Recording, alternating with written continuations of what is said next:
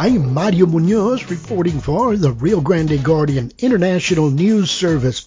Democrats in the House will soon release a proposal for the next phase of relief for the coronavirus pandemic. Cameron County Judge Eddie Trevino said that he is glad about the proposal, but said, quote, the last thing we want anybody thinking is that we're past this virus. We're past this pandemic because we're not. End quote. Rio Grande Guardian news partner Ron Whitlock reports spoke with Cameron County Judge Eddie Trevino. U.S. House Appropriations Chair Nita M. Lowey has announced that House Democrats will soon release a proposal for the next phase of federal relief for the coronavirus pandemic. The bill will include two separate yet equal funds for counties and for cities across the United States and will provide vital relief to address both lost revenues and increased expenditures as a result of the coronavirus pandemic. Your thoughts, Judge, as not only Cameron County Judge, but also for the cities and former mayor of Brownsville, Texas, the largest city here in the Rio Grande Valley, on how counties and how cities need to be compensated for one, the loss of revenues, and secondly, expenditures and expenses as a result of the coronavirus pandemic. I'm glad to hear that that there's some progress being made on that avenue and in that endeavor. Uh, it was very concerning to me why there was any hesitation on the part of Congress, whether it was the House or the Senate, and, and it appears it was from the Senate, uh, that they did not want to consider uh, the impact that COVID 19 has had on local governments, cities, and counties. The reality is that the local governments, cities, counties, and the states have expended uh, a, a, a large amounts of money in numerous areas uh, law enforcement, first responders, health, and, and the provision of regular government services to keep uh, providing those services to our constituency. So uh, when there was a discussion a few weeks ago about, well, we'll just let the states go bankrupt, that to me uh, indicated a lack of either concern or understanding of the reality of what local governments do. We don't want to stop providing uh, police and fire protection and emergency response protection during a pandemic or at any time, number one.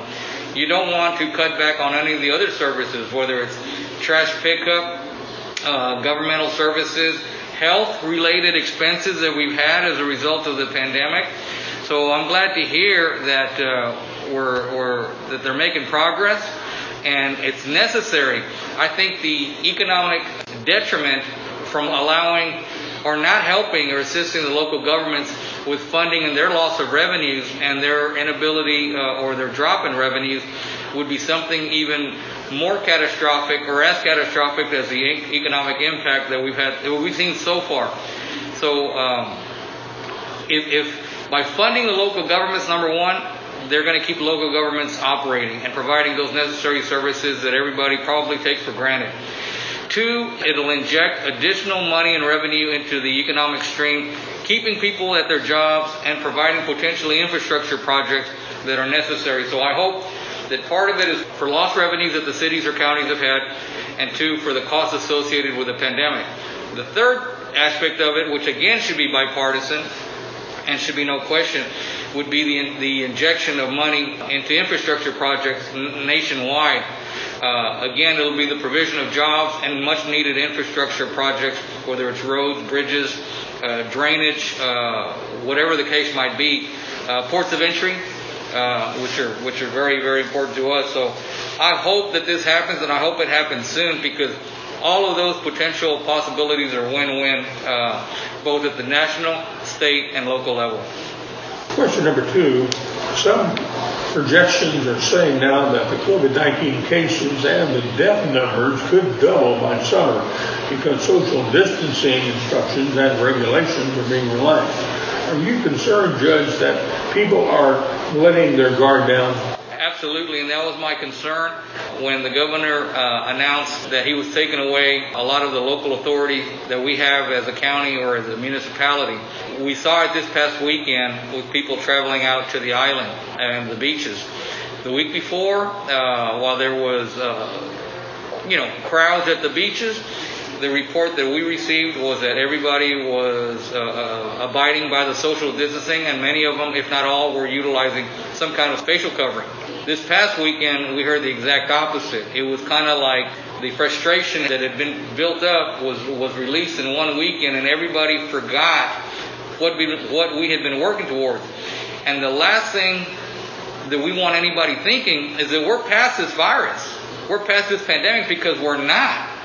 If people take that approach, and I've heard this also at the stores, you know, people shopping, not wearing masks, or employees not utilizing uh, masks and, and practicing social distancing, we're going to see those numbers spike relatively soon. I hope I'm wrong. I do not want to be right. But based upon what we saw, that the impact that we, that the rules that we applied had with regards to holding the, the, the virus at bay somewhat, it did affect those two nursing homes that we've talked about, unfortunately.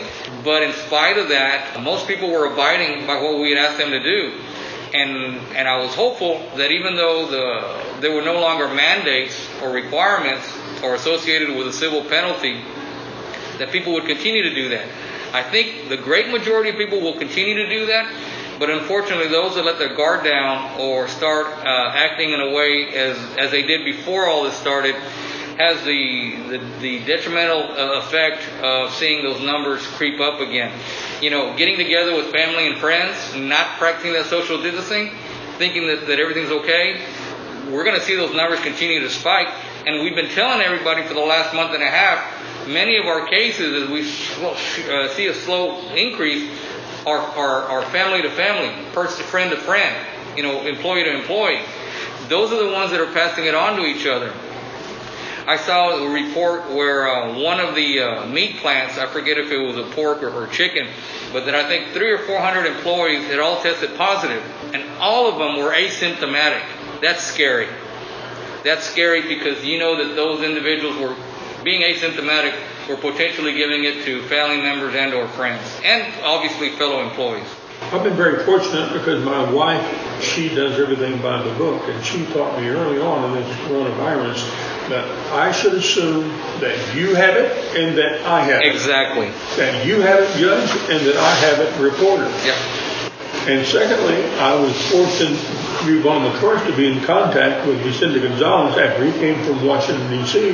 One of the first guys that had to quarantine himself was Vicente Gonzalez. So myself and Steve Taylor, we quarantined for two weeks because that's what we're supposed to do. So I've been very fortunate. And one with a wife who's there making sure that I do. Absolutely right. everybody else has it and that I have it. And I had to quarantine real early. If, if everybody had that approach, number one, you would be doing the right thing for yourself and for others. And if everybody had that attitude, it would it would help. But uh, I just kind of sense a letting of the guard down, and and part of it is a hope that we've gotten past the worst of it. We've struggled with the with the self quarantine and self isolation, sheltering in place, and now we want to get out. I completely understand and but one thing I kept stressing was nobody wants to start over. And that potential exists. We'll see what happens in two weeks based upon the numbers, but I saw today Dallas's numbers were the highest yesterday. So so you know, if nothing else we need to learn if, if the numbers do spike, we need to learn and, and, and, and enforce what works. It would be a shame for us to lose what we have gained. Absolutely, and that's been my concern since day one. If everybody assumes I've got it and you've got it, so let's act that way, we'd be ahead of the game. Now, it's going to require a lot of effort on our part. It's going to disrupt our, our, our, our daily lives of choice. But but we can get past it. We can do it. Thank you. Ron Whitlock reports for that interview audio with Cameron County Judge Eddie Trevino. I'm Mario Munoz reporting for the Rio Grande Guardian International News Service.